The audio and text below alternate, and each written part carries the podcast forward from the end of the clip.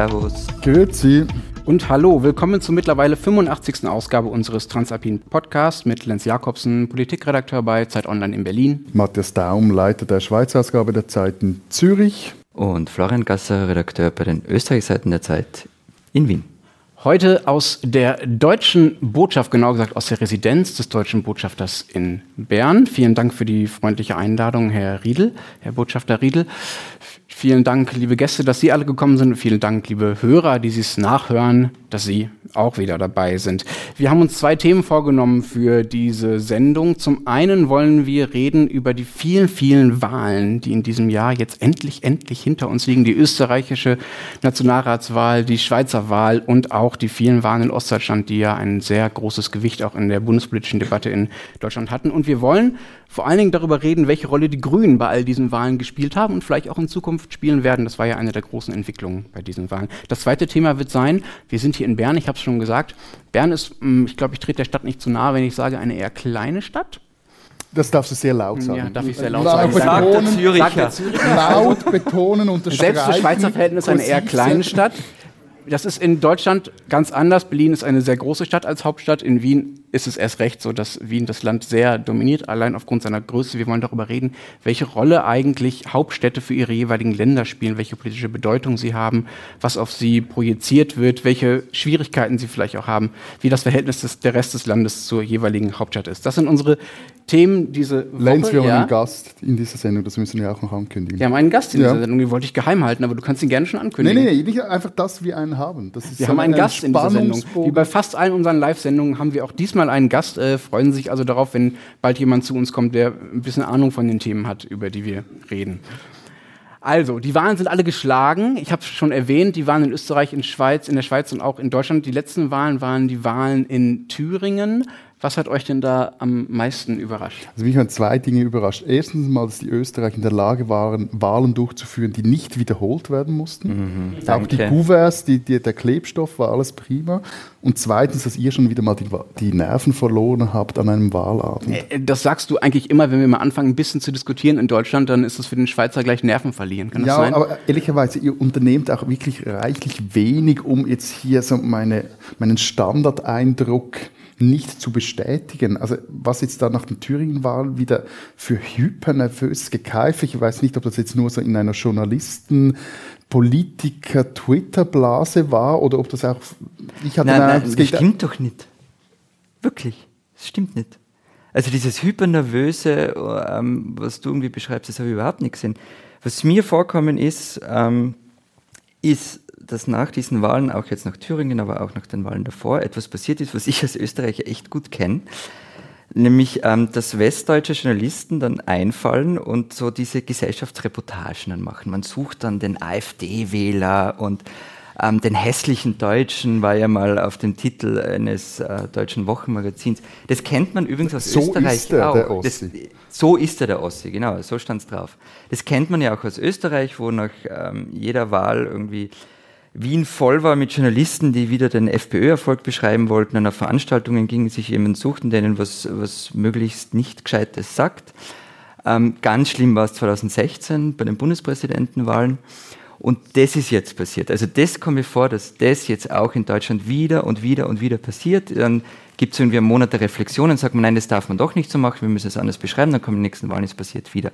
Und noch etwas ist passiert, was ich ganz merkwürdig gefunden habe, nämlich ähm, als es jetzt um die Regierungsverhandlungen oder um die, die Koalitionsmöglichkeiten in Thüringen ging, ähm, als die CDU in Thüringen gesagt hat, ja okay, wir verhandeln vielleicht doch mit den Linken wegen einer Koalition. Ähm, und dann kam ja gleich, nein, das macht sie sicher nicht aus Berlin. Und dieses Gleichsetzen dann in, in vielen Analysen zwischen der Linken und der AfD, also natürlich nicht im gleichen politischen Spektrum, aber so an den Rändern, die sind ja im Grunde die gleichen auf der Linken wie der me- AfD aber auf der genau Rechten. das meinte ich mit Also, diesem hypernervösen Ding. Also da, da war irgendwie die DDR schon wieder Ja. auferstanden und äh, am Ja, aber das sind zwei verschiedene Dinge. Ich finde es schon legitim, dass die Union sagt, die ist es ja vor allen Dingen, die äh, immer mit diesen Äußerungen zu vernehmen ist und auch die Kommentaristen, sage ich mal, die ihnen gewogen sind, dass sie mit beiden Parteien nicht koalieren wollen, also sowohl mit der Linken als auch mit der AfD nicht. Was ich perfide finde, ist, wenn das in die sogenannte Extremismustheorie ausgreift. Es gibt ja tatsächlich einen wissenschaftlichen Hintergrund zu dem, was du da gerade beschrieben hast, dass die Extremismustheorie, die auch in Dresden übrigens entwickelt wurde, besagt ja, dass sich die Ränder berühren. Ja? Also dass sowohl der linke als auch der rechte Rand so viele Gemeinsamkeiten haben, dass sie eigentlich fast schon wieder gleich sind. Deshalb sprechen wir noch oft vom Hufeisen. Ne? Also die Ränder der linken und der rechten Seite kommen wieder zusammen in ihrer Ablehnung des Demokratischen. Und es gibt mit Sicherheit auch auf der linken Seite Antidemokraten, aber trotzdem führt diese Hufeisentheorie ja dazu, dass man ganze Parteien gleichsetzt, bei denen es sehr große, sehr, sehr große Unterschiede gibt. Ja, gerade wenn man sich anguckt, was Herr Ramelow in Thüringen gemacht ja, hat. Ja, das mag politikwissenschaftlich einen, einen, guten Hintergrund haben, aber. Ich habe ganz ja beide auch studiert. Ja, ja. Aber also eine Partei wie die Linke, die seit vielen, die kann man gut oder schlecht finden und eine Politik kann man gut oder schlecht finden, es ist ja völlig wurscht. Aber eine Partei wie die Linke, die auch in vielen Bundesländern in Deutschland schon regiert, ähm, zu vergleichen mit einer Partei von Björn Höcke.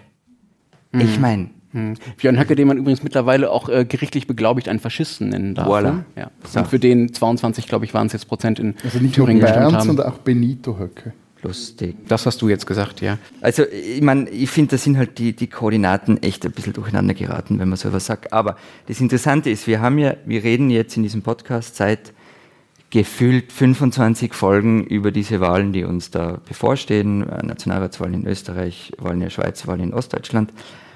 Und wir haben da verschiedenste Thesen zum Besten gegeben. Mich würde jetzt mal interessieren, was hast denn du gelernt aus diesen Wahlen? Ich meine, eigentlich ist es jetzt der Test, ob unser yeah. jahrelanger Podcast-Lehrgang bei dir auch wirklich äh, Spuren hinterlassen hat. Also so der Test How to Manage Your Rechtspopulist, ob jetzt du da was mitgenommen hast, äh, Wertvolles? Ich glaube, die Frage, how to manage a Rechtspopulist, ist schon Teil des Problems. Wenn man anfängt, sie managen zu wollen, dann hat man, glaube ich, schon verloren, irgendwas bewegen zu können. Aber was ich Aber gelernt habe... jetzt wenigstens noch bedanken können bei Florian und mir, wie wertvoll diese Erfahrung war. Auf jeden Fall. Ich habe total viel von gelernt. Das wird auch alles noch unterkommen in den nächsten Minuten. Aber ähm, was ich vor allen Dingen gelernt habe aus der Thüringen-Wahl, ist, dass offenbar ein guter Teil der Deutschen darauf gewartet hat, eine Partei rechts von der Union zu haben und dass viele Deutsche bereit sind, wie gesagt, einen Menschen zu wählen, der auch als Faschist bezeichnet werden darf. Und ja, die AfD regiert jetzt in keinem der Länder mit. Das war ja im Vorfeld die große Befürchtung, ja, dass sie sogar in einem der Länder stärkste Partei wird und ohne sie keine Regierung gebildet werden kann. Dazu ist es, ich würde sagen, zum Glück nicht gekommen. Aber es gibt ja noch eine gesellschaftliche Wirkung, die von den immerhin ja sehr guten Ergebnissen der AfD in Ostdeutschland ausgeht. Dass Hunderttausende Höcke gewählt haben, um am Beispiel Thüringen zu bleiben, oder eben seine Mitstreiter in den anderen Ländern, also in Brandenburg und in Sachsen bei den letzten Wahlen. Das ist schon deshalb schlimm genug, weil ja jeder Angehörige einer Minderheit, die ja zu den Zielen dieser Partei gehören, sich damit akut bedroht fühlen muss. Und Minderheiten meint ja nicht nur Ausländer, Minderheiten meint zum Beispiel ähm, auch Minderheiten, die eigentlich keine sind, also Frauen. Ja, also es gibt eine frauenfeindliche Politik in der AfD, die, ähm, die ein bisschen unterbelichtet ist. Auch ähm, Journalisten werden angegriffen, ohne dass wir jetzt als Journalistenbranche zu sehr jammern müssen. Was aber, glaube ich, nicht zu unterschätzen ist, dass dieser gesellschaftliche Effekt vielleicht sogar wichtiger ist als der parteipolitische Effekt. Also die AfD, der große Anteil der AfD-Wähler im Parlament oder der Abgeordneten im Parlament hat, glaube ich, eine direkte Wirkung, ohne dass sie an irgendeiner Regierung beteiligt werden müssen. Das ist diese, über das haben wir eh schon oft gesprochen, diese gesellschaftliche Verschiebung ähm, die durch solche Wahlerfolge passiert. Nicht? Also diese tektonische Verschiebung, die auch eine Partei mit, ähm, mit nicht ein, die nicht keine Mehrheit erreicht bei einer Wahl, ähm, trotzdem zustande bringt. Also eine Verschiebung in dem, wir haben das jetzt immer genannt, ähm, die Soziologen würden da sagen, das Sagbarkeitsfeld verschieben. Also was ist überhaupt möglich? Eine gesellschaftliche Verschiebung nach rechts, die kennst du aus den Erzählungen von Matthias aus der Schweiz, die kennst du auch aus meinen Erzählungen aus Österreich und ähm, ich bin mir ziemlich sicher, dass es die auch bei euch geben wird. Und das ist auch nichts, was durch Wahlen einfach so mal wegkommt. Okay, und um jetzt doch noch zu zeigen, ja. dass ich ein guter Schüler war in, den letzten, ja. in den letzten Podcast-Folgen, das wäre dann auch meine Antwort auf die Frage nach How to Manage Your Rechtspopulist. Äh, die wäre ziemlich klar. Also die Antwort wäre nicht hysterisch werden, sondern weitermachen, also an die anderen Parteien und nicht so viel über die AfD reden, sondern Sachpolitik machen, also mit Themenpunkten, die die AfD auch nicht dominiert. Und für alle Nicht-Politiker, für die gibt es, glaube ich, auch Aufgaben, immer wieder sprechen, wenn mal wieder jemand meint, was sagen zu dürfen, was doch eigentlich zu Recht als nicht sagbar und als menschenfeindlich galt. Und da muss man auch nicht über Meinungsfreiheit reden, es geht darum zu widersprechen, es geht nicht darum, etwas zu verbieten.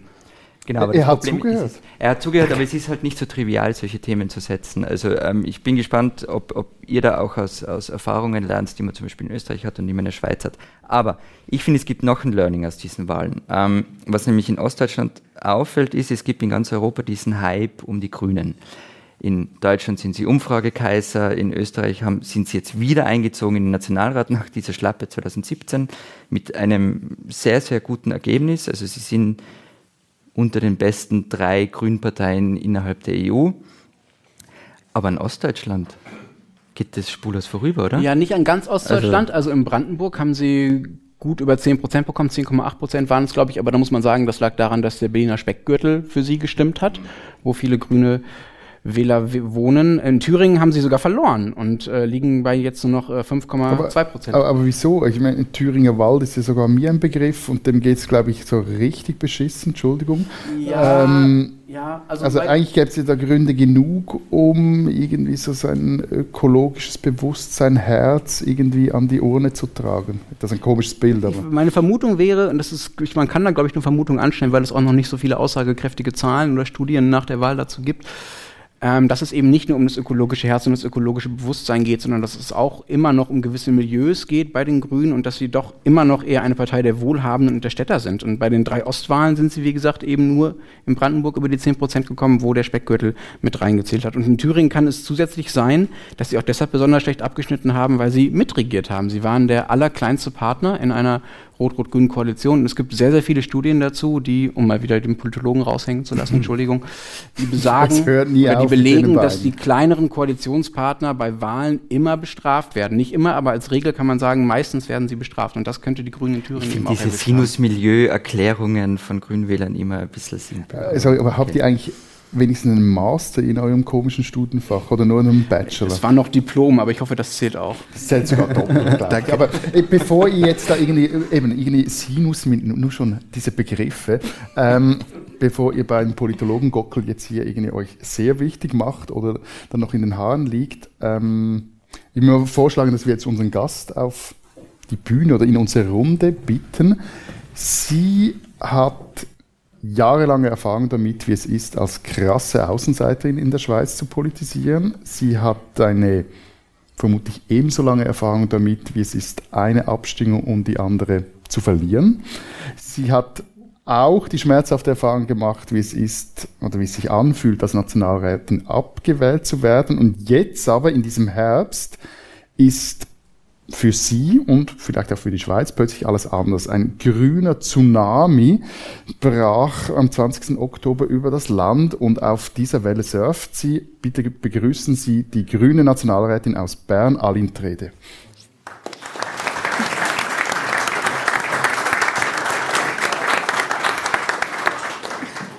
Frau Trede, wir sind hier in Bern und bevor wir jetzt mit Diskussion über so die Nebensächlichkeiten, eben wie so Politik und solches Geschmäus beginnen, die Frage, die, die mich jetzt eigentlich umtreibt, vor allem, wo wir jetzt auch mal klären müssen, wie wir heute miteinander sprechen können. Sind Sie eigentlich IB-Fan? Ja. Was ist das? Ein Fußballclub. Wir reden da nicht über Fußball. Ich habe ein Fußballverbot erlassen in diesem Podcast. Das wird noch wichtig sein. Also erstens mal, weil meine Seele etwas gekränkt ist seit gestern, weil mein Club wieder mit seinem Standardresultat hier verloren ist. Aber was viel interessantes, da kommen wir nachher noch dazu zu sprechen. Nein, wir kommen wieso, nicht über Fußball zu sprechen. Doch, wieso IBE überhaupt Erfolg hat. Ist mir wurscht. Das spiegelt sich nämlich in die politischen Rahmenbedingungen. Nein, ich habe eine ganz andere Frage. Nein, aber okay. es ist ziemlich ähnlich wie die Grünen. Die mussten mega lange aushalten. IBE war ewig lange nicht Meister. Mit dem Geld aus Zürich, wie immer. Ja. Aber Nein, ich habe eine ganz andere Frage. Ich habe mich sehr gefreut, wie es Kassen, dass Sie zugesagt haben, dass Sie hier kommen. Ähm, und jetzt ist die Freude weg, oder? Nein, gar nicht. jetzt bin ich da und jetzt ist vorbei. Es geht mehr beim Fußball, wird der unrund. ja, leicht. Nein, aber mich treibt eine Frage zu den Schweizer Grünen um, weil eben Matthias erzählt mir über die Schweizer Grünen, die haben jetzt dann einen Erfolg gehabt und so weiter und ich habe dann, ich habe das da rausgeschrieben. Ähm, ich habe mal versucht, die eidgenössischen Grünparteien zusammenzuzählen. Also, Grüne Freie Liste Bern, Grünes Bündnis Bern, die irgendwann fusioniert haben und irgendwie aber nicht fusioniert haben, ich habe keine Ahnung. Ähm, dann gibt's die demokratische Alternative, dann gibt's die Grünliberalen und dann gibt's die normalen Grünen. Und ich weiß ehrlich gesagt nicht, von welcher Partei sie sind, von der Jüdischen Volksfront oder von der Volksfront von Judäa. Gut, zurück zum Fußball. Keine Ahnung. Na, ernsthaft. Also, also die, die, ähm, die Zusammenstellung zählt nur für die Stadt Bern. Ja. Also national gibt es einfach Grün und Grünliberal. Über auch schon zwei. Okay. Das war jetzt aber auch keine Antwort, oder? und in der, in der Stadt Bern, das ist alles historisch gewachsen. Was haben Sie für ein Master oder Diplom? War das, ja, war es Geschichte oder? Politik, tut mir leid. Ah, Politik, okay. Ähm, es ist alles so, das sind Abspaltungen von der FDP oder dann sind es Abspaltungen von den Grünen und einige sind ganz äh, aus eher kommunistischen Strukturen gewachsen, aber das ist nur in der Stadt Bern so. Aber ich habe ja vorhin schon darüber gespottet, dass Bern so klein ist. Ist hier so viel Platz für so grünes Sektierertum? Wie kommt denn das? Ja, Bern ist klein, aber oho. ja, aber es ist nicht nur einfach für die Wählenden in der Stadt Bern. Eben, das Ja. denke ich mal. Also wenn, wenn, sagen wir, ich würde irgendwie ganz gerne die Grünen vielleicht wählen und dann stehen, wie viel würden jetzt draufstehen auf dem Wahlzettel? Fünf? Vier? Also verschiedene grüne Parteien in der Stadt Bern sind es fünf, ja. aber sie sind, vier davon sind unter dem grünen Dach.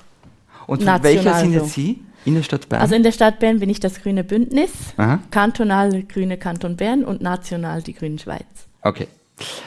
Ähm, zu, diesem, zu diesem grünen Tsunami, dem grünen Hype, den es ja auch in Österreich bei den Wahlen äh, gegeben hat, ähm, mit, dieser, mit dieser doch recht starken Rückkehr in den Nationalrat, nachdem sie ja 2017 aus dem Nationalrat rausgeflogen sind. Ähm, ganz ehrlich, dieser ganze Hype, den es jetzt um sie gibt, der kann doch am Ende nur Schall und Rauch vielleicht gewesen sein, wenn sie Pech haben. Also sie kriegen jetzt Stimmen, weil eine schwedische Schülerin beschlossen hat, am Freitag fürs Klima zu streiken. Das sind ihre Stimmen, die kriegen sie. Und ganz ehrlich, sie müssen jetzt auch liefern. Das verlangen doch eigentlich die Wählerinnen und Wähler von Ihnen. Okay, die streikt, die halbe Welt geht, oder die halbe Welt ist jetzt übertrieben, aber viele gehen jeden Freitag auf der ganzen Welt streiken. Sie kriegen die Stimmen und jetzt müssen sie liefern. Ja, aber wir haben auch nichts geändert. Also wir haben inhaltlich immer die gleiche Klimapolitik gemacht. Also ich habe Vorstöße dieses Jahr eingereicht, die ich vor zehn Jahren bereits eingereicht habe. Also irgendwie die Ziele oder die Inhalte sind eigentlich gleich. Aber der Klimastreik hat ge geholfen, dass wir irgendwie ganz anders darüber jetzt diskutieren können, dass die öffentliche Debatte ganz eine andere ist. Und es hat sicher auch mobilisiert. Das ist so. Aber, aber keine Angst, jetzt vor allem enttäuschte Wählerinnen und Neuwählerinnen und Wähler zu produzieren, mal vor allem am Anfang. Also es ist ja immer schwierig, wenn man so stark gewinnt. Wir haben ja so, ja, wir gewinnen ein bisschen. Wir hatten ja 2007 schon ein sehr gutes Resultat. Da war auch die Klimafrage die entscheidende Frage. Und jetzt ist es so ein starker Gewinn. Natürlich ist das eine große Verantwortung und es ist auch ein Auftrag der Wählerinnen und Wähler. Aber Angst davor habe ich nicht, weil inhaltlich äh, sind wir bereit. Inhaltlich haben wir uns nicht verstellt, nichts. Aber es ist natürlich die Frage, wie wird diese Diskussion jetzt bleiben? Bleibt sie wirklich so stark oder geht es eben wieder um andere Themen, wo dann die, ich glaube, es ist eine reine Mobilisierungsfrage und eine Demobilisierungsfrage. Vor vier Jahren waren es irgendwie 10, 15 äh, schwarze Eritreer, die sind da am Bahnhof rumgestanden und dann hat die SVP gesagt, oh, wir werden überbevölkert. Und das hat die SVP-Wählerinnen und Wähler an die Urne geholt. Und jetzt war, die Thema, da war das Thema das Klima und das hat ganz viele Leute an, an die Urne geholt, die zum ersten Mal auch gewählt haben. Weil sonst haben wir ein sehr großes Potenzial, die Grünen, das war immer schon Das in war immer so, aber sie Umfragen. waren immer die beliebteste Zweitstimme für irgendwen. es war immer also genau- die, die beliebteste zweite Das gibt es hier nicht, aber es war immer Wahl. sehr, wir hatten sehr ein großes Potenzial, das wir nicht ausgeschöpft haben, ja. Genau, ich frage nämlich deshalb, ähm, weil, also, Ich, ich, ich will noch zuerst was wissen. So, ganz, ganz, ganz banal. Kennen Sie eigentlich alle Ihre neuen Spörnli, die jetzt mit Ihnen im Parlament sitzen? Also die meisten kenne ich. Ähm, also, Also beim Namen? ja, oder? nein, auch gesehen, sonst, ja, mal- auch schon, nein, sonst. Also sind, also die Dimension ist ja, wir waren jetzt 13 in der Fraktion, zwölf Grüne und eine äh, von der kommunistischen Partei aus Neuchâtel. Und jetzt ähm, sind wir bereits 32 und je nachdem, wie die Ständeratswahlen ausgehen, die zweiten Wahlgänge werden es drei und vier und fünf und sechs und oder 37 Leute sein. Also es ist von 13 jetzt schon bei 32. Sie, Sie haben uns vorhin im Vorgespräch gesagt, dass Sie jetzt wirklich Teambildungs, dass Sie sich diese Woche eigentlich so mit Teambildungsmaßnahmen sich beschäftigen. Wie, wie macht man das Teambildung mit neu gewählten Politikern? Gehen wir da River Raften oder was, was, äh, Bungee springen oder was macht man da? Also ich habe diese Woche damit verbracht, die 20 neuen grünen Mitglieder der Fraktion, also alle anzurufen.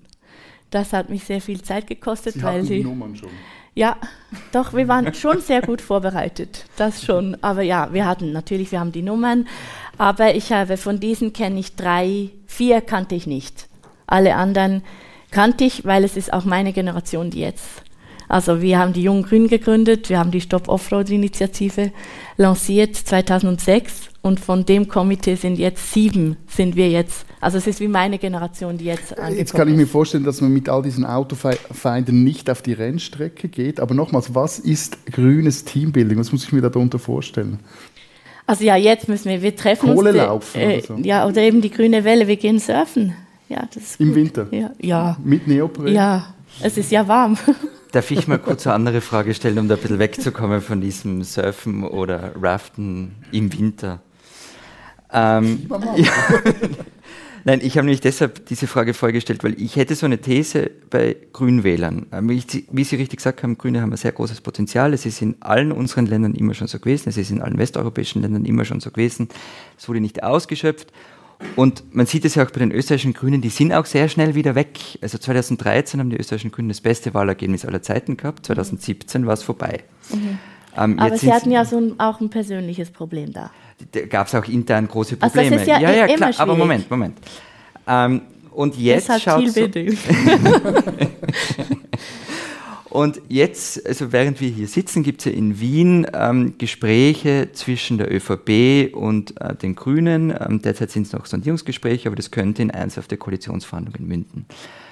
Und das, was ich vorher gemeint habe, die Wählerinnen und Wähler der Grünen, die, das wäre jetzt mein Gefühl, und das sieht man auch bei Nachwahlbefragungen, was waren die Motive, ähm, die haben die Grünen vor allem auch wegen dieser Klimadebatte gewählt. Das heißt, die Grünen müssen auch liefern. Wie ist denn das möglich in einer Koalitionsregierung? Ich weiß, Sie kennen sowas nicht in der Schweiz, aber ähm, wie kann man solche Themen dann auch so umsetzen, dass man sagt, okay, wir haben auch das geboten und das gebracht, für das wir angetreten sind? Vor allen Dingen, wenn man, ich würde da werden noch ein bisschen unfreundlicher, Entschuldigung, als der Kollege, ähm, wenn man das, was, was Sie am Anfang gesagt Muss haben, ich mir also mega viele Fragen jetzt merken. Nein, das ist, Es läuft Das ist eigentlich nur eine Frage, das ist gut, will. ja. Sie haben quasi die Stimmen von Greta bekommen, ja, um es mal ganz platt zu machen. Und jetzt koalieren Nee, die hat Sie, kein Stimmrecht koal hier. koalieren Sie in manchen Ländern mit teilweise mit sehr konservativen Parteien eventuell. Wie geht das zusammen? Also da, auf der einen Seite wird da ein Heilsversprechen nicht von Ihnen geweckt, aber es läuft Ihnen zu von Seiten der Wähler.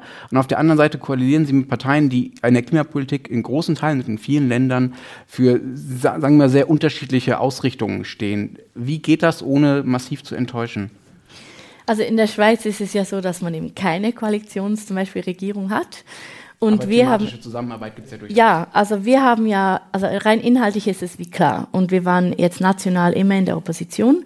Aber wir haben ja in Städten oder in Kantonen bewiesen, dass eben auch Regierungsbeteiligung der Grünen nicht den Grünen nicht schadet. Und es ist natürlich so, man kann nicht in einer Regierung sein, zum Beispiel ohne Mehrheit und alles das durchdrücken oder das, was man will. Das ist ganz logisch.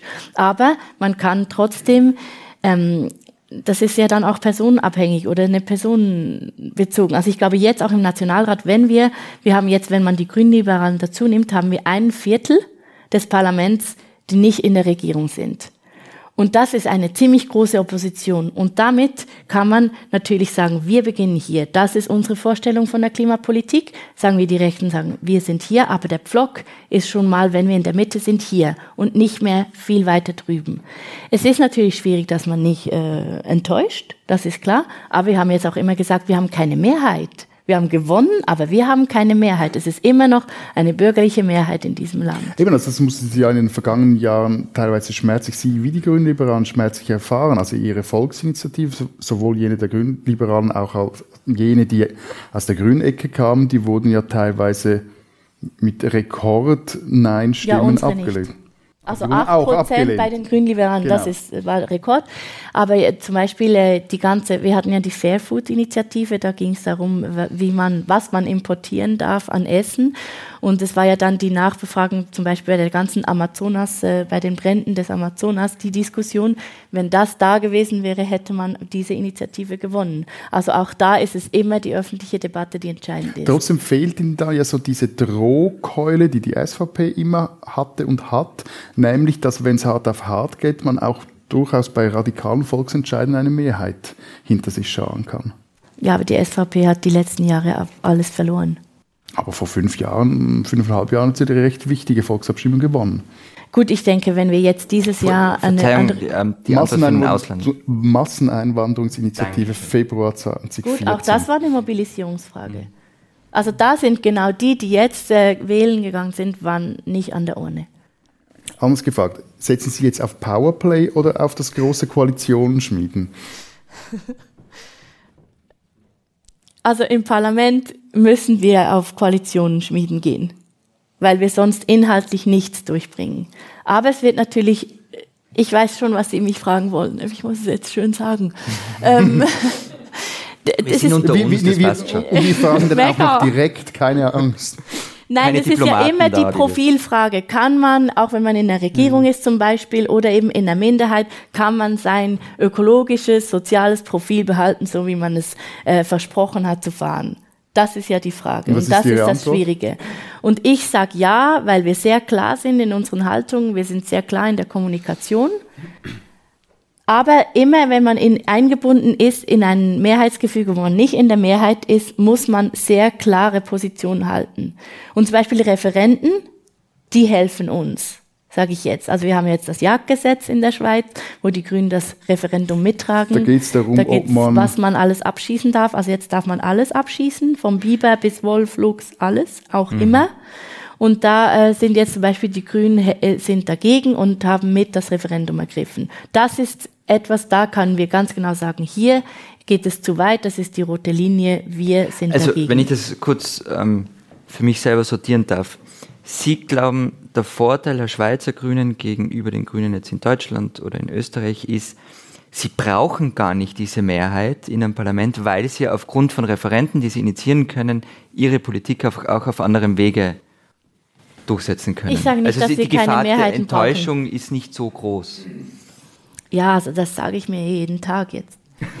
ähm, es, ist, ähm, es ist klar, dass wir im, im Parlament Mehrheiten brauchen ja. und dass wir auch äh, Kompromisse eingehen werden müssen. Also wir haben das CO2-Gesetz, das jetzt hochaktuell ist und da sind wir voll auf der Kompromisslinie, damit man mindestens äh, eine Verbesserung durchbringt. Aber wir haben immer in der Schweiz die Chance, mit einem Referendum das Volk zu befragen. Mhm. Und da äh, können wir dann zumindest unseren Wählerinnen und Wählern sagen, hey, ihr könnt jetzt helfen und mit uns an die Urne gehen. Jetzt hat der Kollege Gassin eine schöne Brücke weg von der Frage gebaut, die, die, die Sie eigentlich nicht so gerne ja, hören. Ja, lassen Sie ihn doch nee, nee, nee, da. Wir, wir gehen jetzt mal über, über, diese Brücke wieder zurück. Also, wenn ich Sie vorher richtig verstanden habe, heißt das, dass an, wenn Sie entscheiden könnten, würden Sie am 12.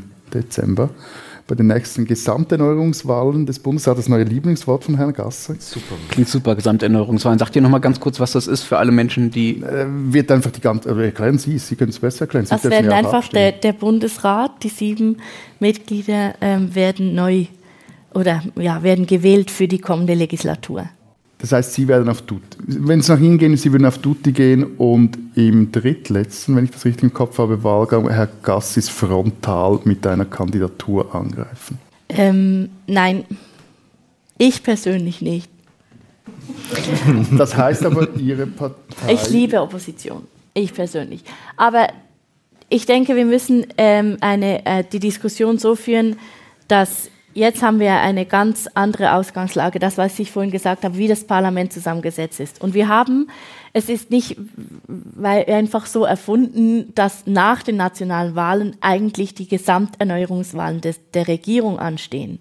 Und ich kann auch nichts dafür, dass, die, dass man halt schaut, wer geht schon ein bisschen vorher und jetzt haben wir hier schon ein paar drin und die müssen jetzt bleiben, weil man muss für Stabilität sorgen. Wir haben jetzt eine Zauberformel, die nicht mehr funktioniert also die nicht mehr stimmt, weil wenn wir jetzt rechnen, dann ist es klar, dass die FDP übervertreten ist. Und wir müssen aber über diese Zauberformel sprechen, wie wollen wir das angehen.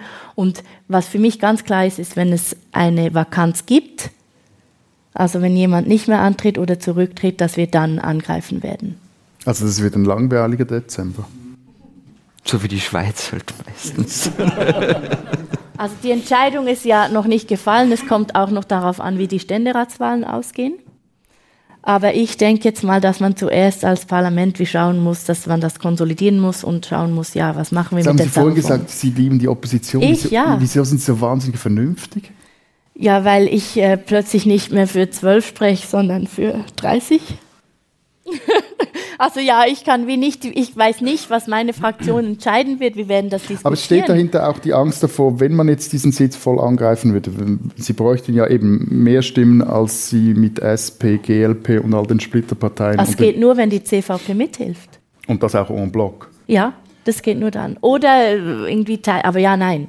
Ja. Steht dahinter auch die Angst, mit so einer Abwahl ein, ein äh, Chaos anzurichten, dass sie nicht mehr richtig unter Kontrolle haben und den eigenen Wahlsieg zu gefährden?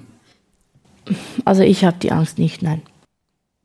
Also ein Chaos wird es nicht geben. Es wäre dann, wäre es ja ganz klar äh, argumentiert, ja, also es wird ganz klar argumentiert, warum man jetzt diesen Sitz angreift. Du lachst mich aus, Lenz. Ja, ein Chaos wird es nicht geben, finde ich einen äh, viel zu selten gesagten Satz in einem auch Schweizer Podcast, ja.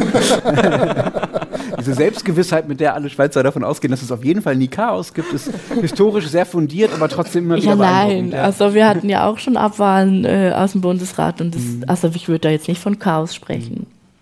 Wie sieht es denn eigentlich mit der anderen großen Frage aus? Die interessiert jetzt vielleicht die beiden Kollegen nicht so, aber Ihre Partei sucht ja einen neuen Präsidentin oder einen neuen Präsidenten. Und jetzt hat bis jetzt erst ein Jungvater seine Kandidatur, sein Interesse an einer Kandidatur angemeldet, Herr Glattli. Sie werden da auch immer wieder geha gehandelt als Kandidatin? Ja, weil halt fast niemand mehr im Parlament ist, die, die schon eine Legislatur im Weil Parlament sie schon so, so, alt sind genau. und erfahren. Also genau. erfahren schon, aber so sehr. Genau. Ja, und Interesse? Am Parteipräsidium? Ja. ja. also strategisch sagen wir immer ja, natürlich, ich bin offen. Wir müssen jetzt schauen, was die beste Konstellation ist. also ich selber. Ähm, und wenn Sie jetzt den, Partei, Polit, also den Politikerinnen-Sprech runterfahren würde, eben, wir sind ja hier unter uns. Also ich denke, es gibt äh, bestimmt Menschen, die geeigneteren, die geeigneter sind für diese Aufgabe. Das ist ein Nein. Okay. Aber Matthias, äh, vielleicht müssen wir auch hier nicht äh, am gleichen Abend die äh, Frage der nächsten grünen Parteispitze in der äh, Schweiz klären und vielleicht auch nicht die Frage der nächsten Schweizer Regierung. Wir warten alle, alle auf, diesen, auf, diesen, total chaotischen und spannenden Dezember, der sich da sehr lange hinziehen wird. Ich möchte aber gerne eine Frage ganz, ganz dringend mit Ihnen klären. Und zwar habe ich gelesen, dass Sie mit anderen Abgeordneten, also auch mit denen der politischen Gegner, über die wir jetzt ja auch schon viel gesprochen haben, also auch mit denen der SVP zum Beispiel, in einer Band spielen. Und diese Band nennt sich Fraktionszwang. Was spielen Sie denn da und wo treten Sie denn mit einer Band aus Abgeordneten auf, bitte? Ja, überall. Wir haben hier auch schon gespielt. Gehen Sie auf Tour, ja? Wir ja. haben am Abschied von Otto Lampe, dem früheren Botschafter, er hat auch ein Lied mit uns gesungen. Mhm. Was war das für ein Lied? Hey, das hat er bei uns in der Zivilschutzanlage geübt. Ja. Das kann man sie auch gut. buchen? Also könnte ich jetzt ja, die, die man Band... kann uns buchen, ja. ja. wir sind einfach sauteuer. das ja. überrascht mich jetzt nicht, ehrlich gesagt, aber... Ja, ähm, also wir spielen unsere eigenen Lieder. Wir sind, haben jetzt gerade zehn Jahre Jubiläum und es war eine Bieridee, dass wir irgendwie, wir waren immer im Parlament, haben wir uns auf ein, ja, aufs Dach gegeben, sagt man hier, und dann haben wir gefunden, ja nein, das kann es ja wenig sein. Und am Samstag spielen wir zusammen eben in der Zivilschutzanlage im Bandraum. Das letzte Konzert war der Abschluss der Legislatur. Da haben wir im Bundeshaus gespielt. Und ja, es war, ja, es, es gibt war davon, Entschuldigung, schnell, ein Video, ja, das irgendwie geleakt von oder Ja, man durfte eigentlich keine aber irgendjemand, Ich glaube, Jackie Badran, die SP-Nationale mhm. aus Zürich, die hat ein Video online gestellt und dass ich das den beiden Kollegen gezeigt habe, die sind kurz sprachlos gewesen. Ich finde das unglaublich. Also was es in Deutschland gibt, ist, es gibt eine Bundestagsfußballmannschaft. Das ist gibt's bei uns auch bemerkenswert finde. Das gibt es bei uns auch. Die spielen aber, auch gegeneinander im internationalen Turnier. Aber das ist, glaube ich, noch was anderes als gemeinsam Musik machen, wo man ja noch sehr viel mehr aufeinander abgestimmt sein muss und sich auf den anderen verlassen muss und ähm, es ja auch darum geht, einen gemeinsamen Rhythmus zu finden. Wie ist es denn? Wie, wie musiziert es sich so mit den anderen Parteikollegen? Gibt es typische Musikstile, Musikinstrumente? Können Sie mit den einen besser, mit den anderen schlechter? Plaudern Sie mal ein bisschen. also, ja, also wir nehmen ziemlich einfache Lieder, sag ich mal. Und die Texte sind Wer reißt sehr sie denn runter, so neutral. Musika ja, es kommt immer auf die Wahlerfolge an. also zum Beispiel den Bassisten mussten wir schon viermal auswechseln, weil die werden irgendwie immer abgewählt. ja. Und jetzt haben wir einen von der BDP, und der bleibt jetzt Fall halt noch, aber er ist auch nicht mehr gewählt. Ich, ich finde diese Geschichte mit der Band ja auch deshalb äh, so interessant, nicht nur weil sie, weil sie lustig ist und weil es sowas in Deutschland, glaube ich, nicht gäbe, sondern weil es ja auch ein eher, ähm, Sie sagten, Sie haben sich aufs Dach gegeben vorher, weil es zeigt ja ein sehr entspanntes Verhältnis zur Politik, ähm, die vielleicht in anderen ähm, europäischen Ländern und auch in anderen Hauptstädten so nicht möglich wäre. Und meine Frage an Sie wäre, ob Sie glauben, dass das nicht nur was mit der, sagen, mit Eigenheiten der Schweizer Politik zu tun hat, sondern auch damit, dass Sie hier in Bern sind, ja, also dass Sie in einer, ich sagte das am Anfang schon, einer verhältnismäßig kleinen Stadt sind. Das ist so eine Art, wenn das so ist, korrigieren Sie mich, eine Art ähm, Inselbetrieb der ähm, Abgeordneten hier gibt, ähm, die sich aufs Dach geben und danach gemeinsam musizieren. Das klingt eigentlich alles sehr harmonisch. Etwas, was im riesigen Berliner Politikbetrieb ziemlich unvorstellbar wäre. Ich weiß nicht, ob es mit Bern zusammenhängt und der kleinen Stadt. Ich glaube, es ist halt auch das System und wie wir miteinander Politik machen. Also es ist, es ist ja auch eine Charakterfrage, wer jetzt zum Beispiel in dieser Band spielt und wer nicht. Also, und wer spielt in der Band? Also es sind also, ja die, mit denen man eben, äh, wenn man eine Diskussion führt, äh, auch auf dem Podium, die, die, gehen nie unter die Gürtellinie. Man kann irgendwie normal miteinander sprechen und die, die eben in die, unter die Gürtellinie gehen, die würden nie in so einer Band mitspielen. Aber lehnen Sie Leute ab, die mitspielen wollen? Sagen die, mit dem will ich nicht? Ja, wir mussten auch schon Leute. Aber weil, ja, Aus der eine wollte mit der Posaune, ja, und das war echt der schrecklich. Ja. ja. Aber äh, wir, wir sind ja jetzt irgendwie so, so eingebogen in, in dieses zweite Thema, über das wir sprechen wollten, über ähm, kleinere Hauptstädte. Ja, danke und für die Überleitung. Bitte Florian. gerne. Eigentlich mein Job, aber danke. Nein, aber ich wollte dich nämlich was fragen, Lenz. Also bei Matthias ist es mir ja klar, aber ähm, ich war noch nie in Bern. Ich habe noch ich will jetzt echt niemanden zu nahe treten. Es tut mir jetzt schon leid, aber ich habe noch nie einen Grund in meinem Leben gesehen, warum ich nach Bern fahre. Ich nach Zürich, nach Genf, äh, gibt es irgendwie Gründe, aber ich war noch nie in Bern. Warst du in Bern vor heute? Noch nie. Ja. Gut, aber als und wir, haben, wir müssen vorher sagen, ja. wir haben nur Schlechtes gehört von ja, Matthias. Das kommt dazu und wir sind absolut Zürich, positiv ja, überrascht. Ja. Ich wollte vorhin, als wir im Bus saßen, sagte ich euch, schaut jetzt hier rechts raus, im 19er. Habt ihr rausgeschaut und mich noch gefragt, was haben wir jetzt gesehen? Ihr geht einfach nicht mit offenen Augen durch die Welt. Ja, das war das Bundeshaus. Ja, wenn du uns gesagt hättest, dass es ist, hätten wir es sicherlich beeindruckend gefunden. Ja. Aber, ähm, Aber ist es so schlimm, wie ich über Bern hier was spreche? Ja, schon, ja. Also du solltest dich mal entschuldigen, ja, vielleicht jetzt hier on air. Das regeln wir nachher. Ja, ja. Nein, das regeln wir jetzt alles hier.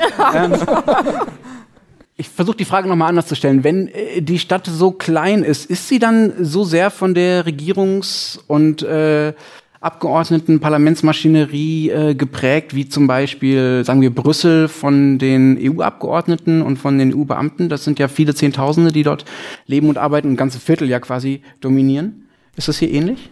Also ich glaube ehrlich gesagt nicht, äh, dass es eine Rolle spielt jetzt für das Parlament, wie groß die Stadt ist, wo das steht. Ich meinte eher es andersrum, ist, ja, spielt es eine Rolle für ja, die Stadt, ich weiß, ich aber ich mache okay. so einen schönen Bogen. Oh okay? ja, Bogen. ja. Und es ist einfach, weil wir sind in der Mitte der Schweiz und es kommen ja, also wenn jemand irgendwie aus dem Tessin ja hierher reisen muss, braucht er vier Stunden. Also es braucht ja immer auch Zeit und dann ist man hier und dann bleibt man hier diese drei Wochen, wo wir Session haben. Umgekehrt ist es natürlich so, dass extrem viele Menschen in Bern arbeiten aber nicht hier wohnen. Also wir haben 135.000 Einwohnerinnen und Einwohner, aber arbeiten halt mit all den Bundesverwaltungen sind es viel, viel mehr, die hier in Bern und halt auch umliegend. Bern ist ja, die, die Grenze ist schon fast hier. Also da oben ist schon die Stadtgrenze. Also alle umliegenden Gemeinden sind schon andere Gemeinden und das diskutiert man ja jetzt auch, Bern ein bisschen zu vergrößern, also eine Hauptstadtregion zu machen. Ähm, aber das ist sicher so, dass es das, dieses Beamtentum ein bisschen auch vielleicht die Geschwindigkeit der Stadt prägt. Äh, Sie haben jetzt Hauptstadtregion warum, gesagt, warum aber es ist, ist doch eigentlich gar nicht Hauptstadt. Es ist doch Bundesstadt, oder? War es jetzt mein Fehler, Ihr Fehler? Ich sage Hauptstadt. Ja, nicht Bundesstadt? Aber, Nein? Okay, okay mein Fehler. Doch, nee, du hast recht. Leider warum ist Bern überhaupt Hauptstadt? Hm? Warum ist Bern Hauptstadt geworden? Ja, oder, oder Bundesstadt. Bitte ja, klärt uns auf. Also also Bundesstadt, aber umgangssprachlich Hauptstadt. Ja, okay. Und warum? Also warum gerade Bern? Wie kam es das? Ist ja noch nicht so lange so. Also Zürich hat einfach die ETH bekommen, die Eidgenössische Technische Hochschule und Bern äh, das Bundeshaus. Das war Ernsthaft? der Deal. Ja. Das ist mir jetzt, äh, wir sind etwas geschockt von der Einfachheit dieser Erklärung, dass es äh, so einfach vergeben wurde. Ähm, Sonst noch Fragen? Oder? nee, das ist jetzt eigentlich auch vorbei. Nein, ähm, nein, ähm, im, im Ernst, ähm, Sie haben gerade schon erzählt, dass äh, viel äh, gependelt wird. Das heißt, es gibt in Bern sehr wenige Menschen, die sozusagen als Abgeordnete wirklich hier wohnen. Ja, verstehe ich das richtig? Die Abgeordneten, ja. ja also die, die wohnen nur äh, aus der Stadt Bern gibt es vier. Fünf. Äh, was glauben Sie, welchen Einfluss hier. hat es auf äh, die Schweiz, dass ähm, Bern ähm, Hauptstadt ist und zum Beispiel nicht Zürich oder Luzern oder Genf? Was das für einen Einfluss ja. auf die Schweiz hat? Ja. Die Schweiz wäre viel besser, wenn Zürich Hauptstadt wäre. Nein. Also es steckt ja eine politische Entscheidung dahinter, eine bestimmte Stadt zur Hauptstadt, Hauptstadt zu machen, gerade wenn es nichts ist, was jetzt sagen wir die letzten 500 Jahre schon so gewachsen ist, sondern bewusst entschieden wurde, ja erst vor einigen Jahrzehnten, ja. Ähm, und da muss es ja Gründe für gegeben haben, die irgendwie erklären ich können, Ich habe keinen historischen Master. Ich habe einen Master, aber nicht in Geschichte. Die Idee war ja schon auch etwas, die, die, die Machtverhältnisse in, in, in der Schweiz aufzuteilen. Also dass die einen haben das Geld und die anderen haben eher die, die politische Verantwortung. Die Bildung war viel entscheidender die kam dann auch Man hat ja keine mussten, Ressourcen hier, sondern nur die Bildung. Genau, aber die mussten wir Zürcher uns ja auch erstreiten, dass wir diese Hochschule halten. Aber es gibt ja immer dieselben Diskussionen darüber, wo werden dann zum Beispiel auch neue Gerichte angesiedelt, also das Bundesgericht ist in Lausanne etc. Was mich noch interessieren würde, wie ist eigentlich das Verhältnis, weil von dem verstehe ich jetzt wirklich nicht viel, von den Einheimischen zum Politikbetrieb? Also die Einheimischen sind die Berner. Stadtbänderinnen und Bänder. Ja. Zum Politikbetrieb? Ja, also ich, also es ist einfach immer, wenn die Session ist, also diese drei Wochen, wo alle hier sind, dann ist alles ein bisschen an, eben dann sind alle in den Hotels oder eben in ihren Mansardenzimmern oder so, dann sind sie hier, dann ist alles auch die, die Restaurants, alles ist immer voll äh, ausgebucht. Ähm, ich glaube, man, ich weiß nicht, ob die Einheimischen wirklich viel mitkriegen. Aber gibt es denn sowas wie einen Hauptstadtstolz? Das gibt es in anderen Ländern ja durchaus, ne?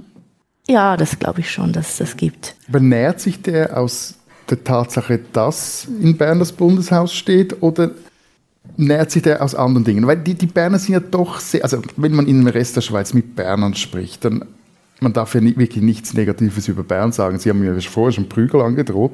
Ähm, das ist ja eigentlich bei allen Bernerinnen und Bernern so. Aber ich glaube, jetzt, wenn man eine Bernerin oder einen Berner fragt, ja, was macht Bern aus, sagt er nicht als erstes das Bundeshaus und die Politik, mhm. würde so, ich jetzt sagen. Sondern? Sondern äh, viel eher so, ja, es ist, wir haben eine hohe Lebensqualität, es ist mega schön sauber hier, es hat viel Grün, ähm, äh, es ist gemütlich, es ist alles schnell erreichbar, ich kann mit dem Fahrrad, äh, also Sie haben eigentlich ja jetzt ganz Bern schon gesehen, eigentlich, wenn Sie... Ich bin, ich bin zehn Minuten mit dem Bus gefahren. Äh, ja, also. das war es ja auch schon fast. Also von dem her, das ist auch, finde ich, etwas sehr Schönes, weil man ist auch schnell wie hier zu Hause. Kann man, Entschuldigung schnell. Hey, das war jetzt eine mega gute ja, Aussage. Ja, ja, das, das, das, das äh, kommt in die Broschüre für die Tourismusvermarktung hier. Ähm, aber kann man Bernerin oder Berner werden? Ich habe da eine These. Baslerin oder Basler kann man nicht werden. Egal wie viel Mühe man sich gibt. Aber so richtige Züge hat man nicht. Zürcherin oder Zürcher wird man relativ schnell. Schnell, ja. Das wird, da kann man wir wählen ja seit ja. Jahrzehnten nur Auswärtige zu Stadtpräsidentinnen ja. und Stadtpräsidenten. Ja. ja, ist eine gute Frage. Danke. ja.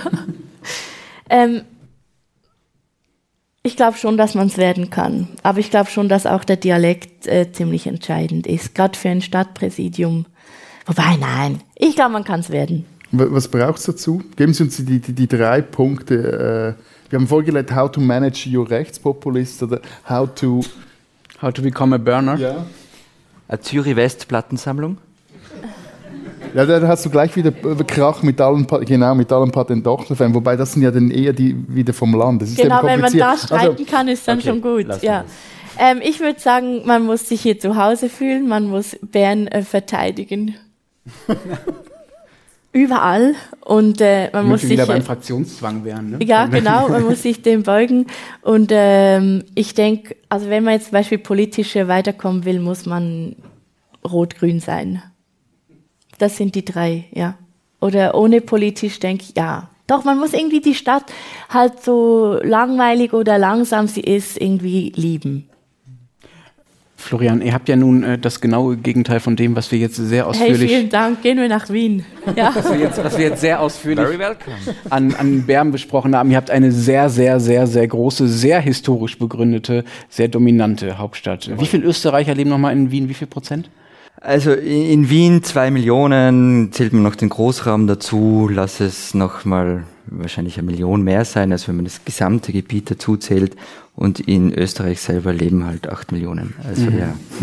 Also der absolute. Very welcome. Ja, also Gut, wenn man bei uns die Region mitzählt, sind es auch mehr. Ah, Nur ja. so. Ja. Also nichts für Also wenn er dann noch eine Million, kann ich auch noch ein paar hunderttausend hätten wir dann auch noch. Okay. Es ist ungefähr ein Viertel, also jeder vierte Österreicher wohnt in Wien. Und was macht denn diese, diese Wiener Größendominanz mit dem Land? Nee, ich muss noch mal ausholen, weil, ausholen, weil ich, ich glaube, dass ihr beide das noch immer nicht verstanden habt, obwohl, wir, obwohl ich ständig über die österreichische Geschichte rede, auch wenn ihr mir dann blöd anpflammt, dass ich das schon wieder tue. Die Habsburger Monarchie war nicht so wie die Schweiz irgendwas, was da herumschwirrt. Ich habe mal irgendwo eine Zahl gelesen, ich weiß nicht, wie valide die war, aber sie hat mir irgendwie eingeleuchtet. Drei Prozent der Weltbevölkerung haben vor dem Ersten Weltkrieg in Österreich-Ungarn gelebt. Also das war richtig groß, dieses Ding. Und im 19. Jahrhundert wurde Wien als Hauptstadt wirklich technisch umgebaut für die Hauptstadt eines Großreichs. Ja, dann kam dieser. dann, dann ist kam, etwas passiert. Genau, ja. dann kam der Erste Weltkrieg und dann blieb halt von Österreich übrig ähm, äh, ein paar Berge, also ich übertreibe jetzt natürlich, äh, ein paar Berge, äh, ein paar Weinbaugebiete und eine Weltmetropole. So, und das macht natürlich ganz, ganz viel ähm, mit so einem Land, wenn du so eine extrem dominante Hauptstadt hast und auch eine wichtige Stadt. Aber wie stehen denn die, Rest, die restlichen Österreicher zu Wien? Ist es eher Neid oder äh, ähm, fühlen sie sich eher unterdrückt, übervorteilt? Wie, wie ist das Verhältnis? Also ich, ich kann das äh, maximal genau, von mir selber, äh, genau, also ich, ich wohne in beiden Welten. Also ich, ich fahre jede Woche nach Wien und ich fahre dann wieder zurück nach Innsbruck. Und ähm, also als ich jung war, ähm, war es schon so, ähm, dieses Tirol, das ist also ein bisschen Provinz und man muss weg, aber so nach Wien, also irgendwie Wien, das ist halt, ja. Also es gibt schon so Animositäten gegenüber Wien in den Ländern, die gibt es übrigens bis heute und umgekehrt. Also es gibt schon auch diesen, ähm, diesen Duktus aus Wien, so alles, was nicht innerhalb des Gürtels, also dieser, dieser großen Straße in Wien stattfindet, das ist, das ist tiefste Provinz und damit wollen wir überhaupt nichts zu tun haben. Und das Land ist schon auch politisch geteilt. Ähm, also man hat auf der einen Seite dieses rote Wien, das jetzt allerdings bröckelt, also das wird man nächstes Jahr dann bei den Wahlen sehen. Also nächstes Jahr wird in Wien gewählt, aber es war eine Partei, die seit 100 Jahren diese Stadt regiert, bis heute. Mal in Koalitionsregierungen, mal nicht. Ähm, und gleichzeitig in den Bundesländern eine große Dominanz ähm, der ÖVP, also der konservativen Partei. Und auch das war so eine Spaltlinie, die so ein bisschen durch dieses ganze Land durchgeht. Mhm. Gab es denn oder gibt es jetzt zumindest, jetzt gibt es diese Spaltlinie ja auch, ähm, gab es ja auch bei den, ich erinnere mich noch an diese berühmten Karten bei den, bei den letzten, letzten Präsidentschaftswahlen. ja, wobei die waren ein bisschen problematisch, die Karten, weil das halt so, so eine, eine Mehrheitswahl war, die es ja sonst nicht gibt. Okay, aber auch da war zumindest andeutungsweise eine Teilung zwischen Stadt und äh, Land äh, zu erkennen, kann man glaube ich sagen. Ähm, das ist ja durchaus auch eine politische Problemstellung, gegen die man was tun könnte oder zumindest sich überlegen könnte, was man dagegen tun kann. Was sind denn, wenn man es als Problem sieht. Wenn man es als Problem sieht, ja, genau. Man kann auch sagen, ja, es ist halt so, wir haben halt zwei verschiedene Teile im Land sozusagen, ja, zwei verschiedene politische Realitäten. Aber man kann ja auch versuchen, das Land zusammenzuführen. Gibt es da irgendwelche politischen Instrumente? Ja, also was es schon gibt, ähm, das war jetzt in den, in den letzten Zügen der, der alten Regierung, die ähm, dieses Jahr ja ähm, dann nicht mehr existiert hat. Also das Ibiza-Video werden Sie sich alle erinnern. Ähm, aber da gab es zum Beispiel schon die Idee ähm, des, des Landwirtschaftsministers, ähm, dass man zum Beispiel nachgelagerte Behörden des Bundes in die Bundesländer aussiedelt. Also weil derzeit ist es ja so, dass nur zwei nachgelagerte Behörden des Bundes nicht in Wien sind. Die sind, glaube ich, in Graz eine und weiß nicht, wo die andere ist. Und die Idee war, dass man damit erstens einmal qualifizierte Jobs auch in ländlichen Regionen schafft, aber dass natürlich auch der Staat dann ähm, oder der Bund äh, präsenter ist in anderen Regionen. Ähm, auf was du wahrscheinlich anspielst, und das wird deine nächste Frage sein, gab es jemals eine Idee, dass Wien nicht mehr Hauptstadt ist? Nein, die Idee gab es nie und das wäre auch also völlig Hanebüchen, um ehrlich zu sein. Ja. In Deutschland war ja ähm, Berlin dann irgendwann nicht mehr Hauptstadt aus, ähm, aus sehr, aus, ja, aus sehr, aus sagen wir aus, ähm, ja, aus sehr gewichtigen historischen Gründen kann man glaube ich sagen.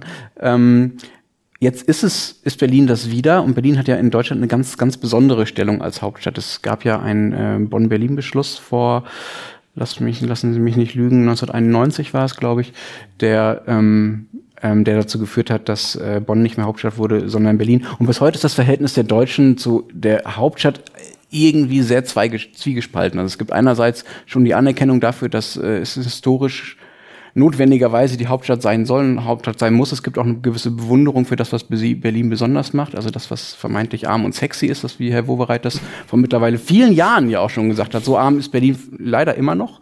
Äh, wie aber, sexy ist, aber, ist, ist eine andere Frage. wie viele Milliarden kriegt jetzt Berlin von den anderen äh, Bundesländern? Ja, das zum Beispiel ist ein sehr wunder Punkt, gerade bei den Menschen, die nicht in Berlin leben. Ich habe es nachgeguckt, ich muss es hier nochmal nachschauen. Ich glaube, es sind 4,4 Milliarden Euro gewesen allein im letzten Jahr. Das sind äh, gerade für euch in den kleineren anderen Ländern wahrscheinlich ziemlich unfassbar. Also ne, oh, wobei bei Summen, nee, Schweiz, nein, Schweizer Verhältnisse also vielleicht nicht. wir bekommen auch so viel. also Bern ja. bekommt 1,1 Milliarden. Ja, auch schön. Der ganze ja. Kanton immerhin. Ja. Also.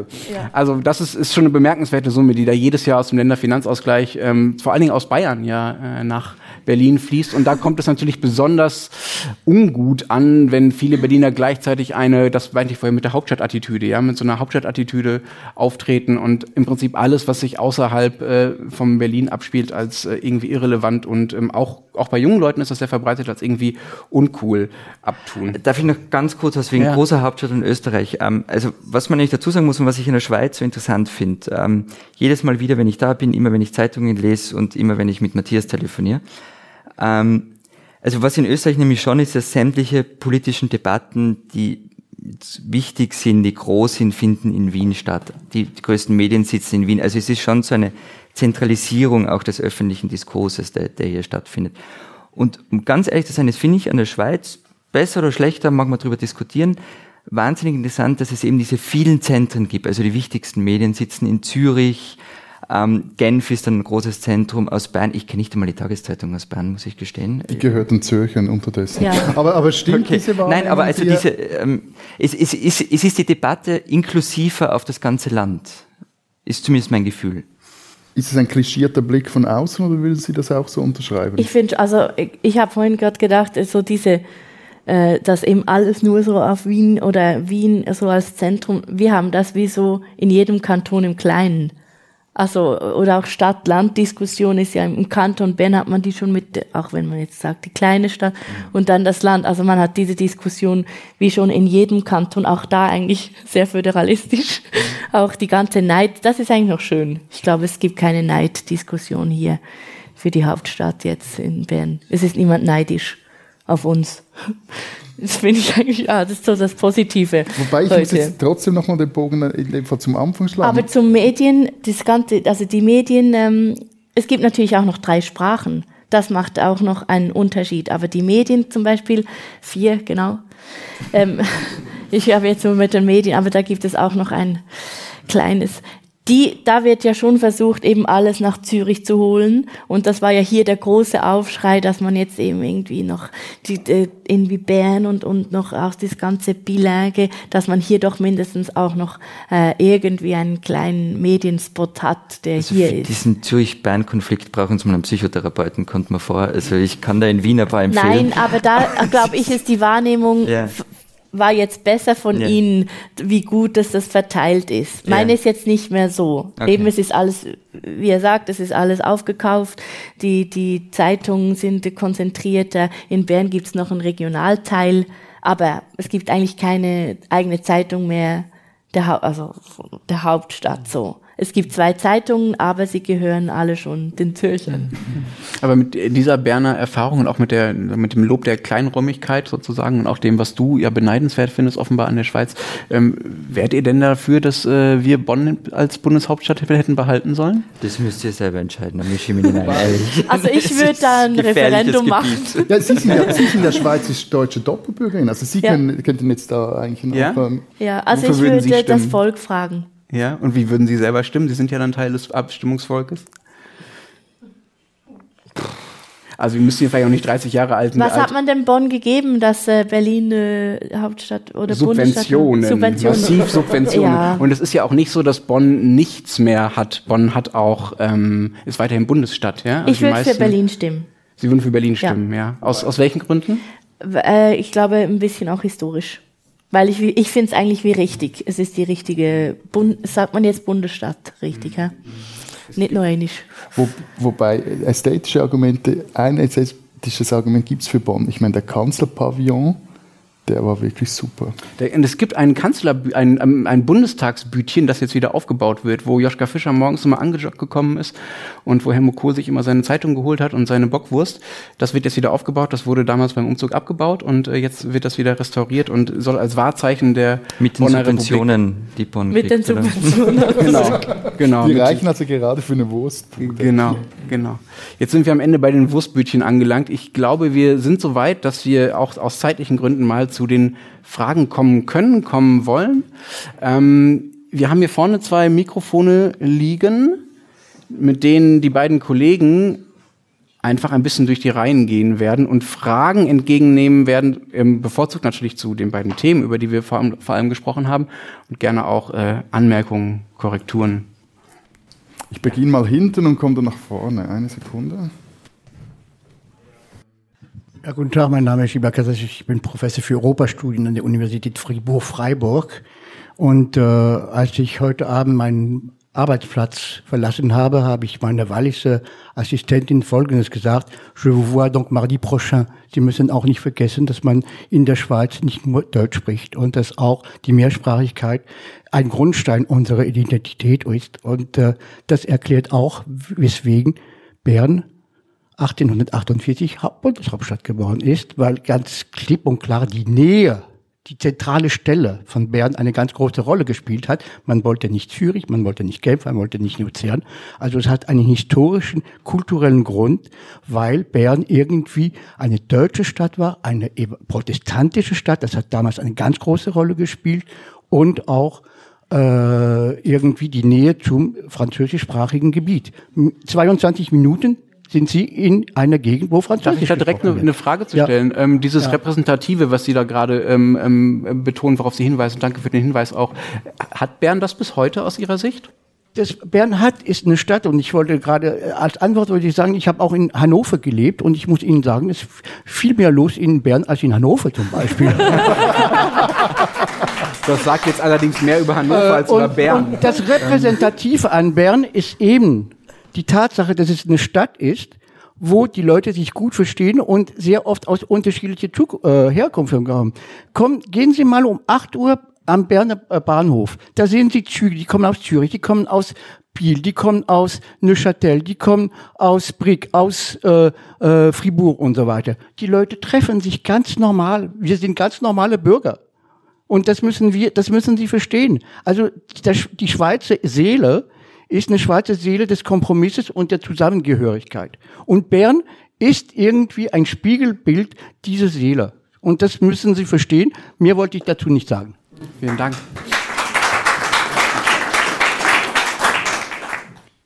Danke. Ähm, wir kommen aus Zürich und haben nichts mit Bern in dem Sinne zu tun, aber trotzdem eine schöne Stadt. Aber meine Frage ist eigentlich an Sie alle. Was ist eigentlich das Programm der Grünen? Ich als nicht politischer Mensch empfinde das Programm der Grünen Schutz der Umwelt, Waldbrand in Brasilien, äh, Erderwärmung. Wo ist eigentlich die soziale Komponente in dem Programm? Wir haben so und so viel arme Menschen, die darauf angewiesen sind, dass sie Geld kriegen, damit sie überhaupt überleben können. Ist das grüne Programm nicht ein Wohlstandsprogramm? Frage ich Sie mal. Ich habe lange in Südamerika gelebt. Wenn ich mit den Leuten darüber rede, dass wir hier einen Erdrutsch haben mit den grünen Partei, die lachen die sich, sich kaputt. Die sagen, habt ihr eigentlich keine anderen Probleme? Diese Frage ging an Sie. Ah. Ja. Danke für den Hinweis. Ähm, ja, ähm, wir haben die, also ich schicke Ihnen gerne äh, unser Programm. Es ist äh, äh, ganz klar, dass wir, wir haben immer gesagt, die ökologische Frage kann man nicht ohne die soziale Frage lösen. Wir haben äh, alle Instrumente oder alle Vorschläge, Konzepte, die wir machen, sind immer, ähm, es war ja immer die Diskussion, ja, äh, wenn wir jetzt da die Steuern kommen und alles wird teurer, ähm, Auto, Benzin etc., dann trifft es die Armen oder eben die Sozialhilfeempfängerinnen und Empfänger. Und das ist ganz klar, es ist alles bei uns sind alle Programme mit einer Rückvergütung, dass es eben wieder den Familien über die Krankenkassen alles zurückgeht. Also Sie können, das ist alles sozial ähm, kompatibel und verträglich. Wir haben hier sogar oftmals den Ruf im Kanton Bern, ja, ihr macht ja nur noch rote äh, Politik, weil die Grünen hier gerade bei der, man wollte ja hier die Sozial, ähm, äh, die Sozialhilfe kürzen und da waren die, die Grünen waren die Partei, die eben gekämpft hat und öffentlich auch und die Referenten angeführt hat, auch bei Krankenkassenprämien. Also ich verstehe, es ist, es ist, ich glaube ich, auch der große Unterschied zwischen Grün und Grünliberal. Hm. Aber Entschuldigung, bei aller ähm, Bemühung um Sozialverträglichkeit der klimapolitischen Maßnahmen, jemand wird am Ende ja irgendeinen Preis zahlen müssen. Und das werden ja nicht nur die obersten ein Prozent sein, sondern da werden ja auch Menschen von betroffen sein, die aufs Geld gucken müssen. Also da kann ich die Frage schon sehr gut verstehen. Natürlich wird es einen Preis haben, auch für alle Schichten, um mal mit diesem alten soziologischen Begriff zu arbeiten. Das gerade denjenigen zu verklickern, die vielleicht, äh, äh, sagen wir mal, persönlich existenziellere Probleme haben, ist eine ganz schön große Herausforderung. Und da verstehe ich schon, dass man das als Luxus, dass man auch ihren Wahlsieg oder ihren Wahlerfolg als äh, Luxuswahlerfolg titulieren kann. Ja, aber ich glaube, es sehen alle ein, dass man, dass es unnötig ist, ähm, zum Beispiel Inlandflüge in der Schweiz zu haben. Oder man muss nicht äh, schnell nach Barcelona, um ein Bier zu trinken oder shoppen zu gehen. Aber Sie werden, ich glaube, das selbst mit dem Verbot von Inlandflügen werden Sie ja nicht den Klimawandel Nein, aber da sehen alle ein, okay, das ist wirklich zu billig. Das sehen wir nicht, also zu billig. Meine sehen Sie das nicht ein, dass es zu nee, billig ist? Wenn Sie sagen, es ist zu billig, dann sind wir bei einer Debatte, okay, derjenige, der sich ein Bier in Barcelona leisten kann, dass er es hinfliegt, der kann es machen ja, und alle anderen und nicht. Da, und dann sind wir bei der Debatte, die wir auch führen müssen, das sind die Verbote die müssen wir auch äh, diskutieren, weil die eigentlich, die, das ist eigentlich das Sozialste und auch das, was ökologisch äh, schlussendlich am meisten, äh, ähm, ökologisch am meisten Impact hat oder am meisten, äh, wo wir am meisten erreichen. Aber es ist nicht mehrheitsfähig. Verbote sind nicht mehrheitsfähig. Aber ich gehe mit Ihnen voll einig. Man muss schauen, dass nicht nur äh, dann sich die Reichen leisten können, die Umwelt zu verschmutzen, die Ressourcen zu brauchen und diese, die, die unsere genau. Ja, aber sie können sich dann eben das leisten, die Verschmutzung leisten und äh, Leute mit einem kleineren Einkommen können sich das nicht leisten. Das müssen wir schauen, das, da gebe ich Ihnen voll recht. Also die Wahlen haben immer ein Ergebnis. Da habe ich drei Fragen an alle drei Vertreter. Erstens, werden die Grünen im nächsten Bundesrat vertreten sein? Die zweite Frage an den deutschen Kollegen, wird es zu einer Koalition zwischen der CDU und der Lenken in Thüringen kommen? Und dann Sie, was wird die nächste Koalition in Österreich sein? Wollen wir jetzt, wir könnten jetzt so ein Wettbüro oder einfach Wetten abschließen. Das wäre die kürzestmögliche Antwort. Ja, ich habe schon so viel Wetten auf die österreichische Regierung laufen, ihr leistet mir das nicht mehr. Also ja, ohne Einsatz, einfach wetten, ohne Einsatz. Ähm, ich fange vielleicht mal an. Ich finde das bei Thüringen sehr, sehr, sehr, sehr, sehr, sehr schwer zu sagen, weil es sehr gewichtige Stimmen gibt in Thüringen, zum Beispiel Landräte, sehr konservative CDU-Landräte aus dem Eichsfeld, ein sehr konservativer äh, Landstrich in Thüringen, die sagen, ähm, wir müssen darüber reden, dass wir mit dieser Linkspartei Regierungsgespräche, Regierungsverhandlungen führen. Das ist ein absoluter Tabubruch. Ja, das gab es vorher nicht. Und wir haben ja schon darüber gesprochen, dass die Linken bei allem, was man ihnen, was auch ich ihnen persönlich historisch vorwerfen würde und auch programmatisch vorwerfen würde, in Thüringen eine, Partei, eine Politik gemacht haben, die selbst viele CDU-Abgeordnete als pragmatisch sehen. Insofern würde ich sagen, ja, das wäre die pragmatische Lösung.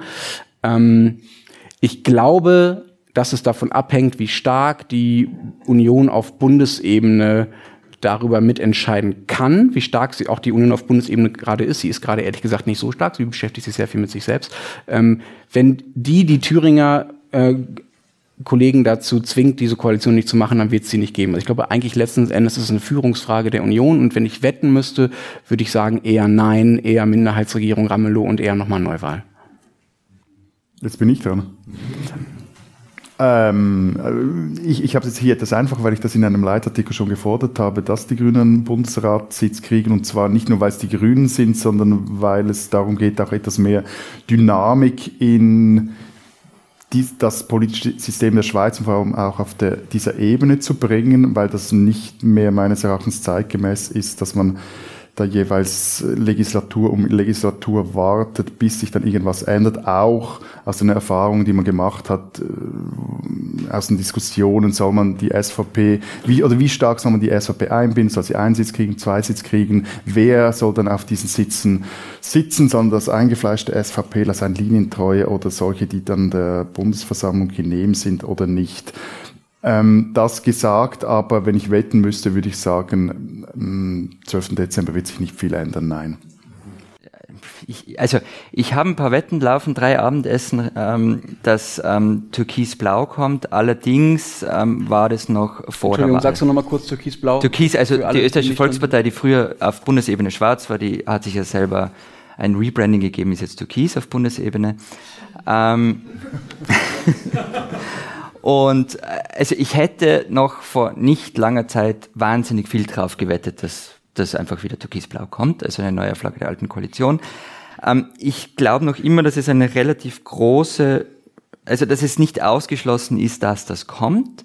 Es sind aber diese Gespräche zwischen ähm, Sebastian Kurz und seinem Team und Werner Kogel und seinem Team, also den Grünen und der Volkspartei, ähm, so ernst mittlerweile, wie ich mir das nicht vorstellen hätten können. Also ich muss gestehen, mir fehlt da auch manchmal die Fantasie für österreichische Innenpolitik. Ähm, also das meine ich auch ganz selbstkritisch. Ähm, es ist nicht ausgeschlossen, aber ich würde heute keine einzige Wette eingehen, welche Regierung wir haben, geschweige denn wann wir sie haben werden. Das ist ja schon mal die nächste Frage. Hier noch eine Frage. Ja, nein, ich würde gerne zum einen ganz kurz gratulieren für diese spannende Diskussion und zwei Dinge einbringen.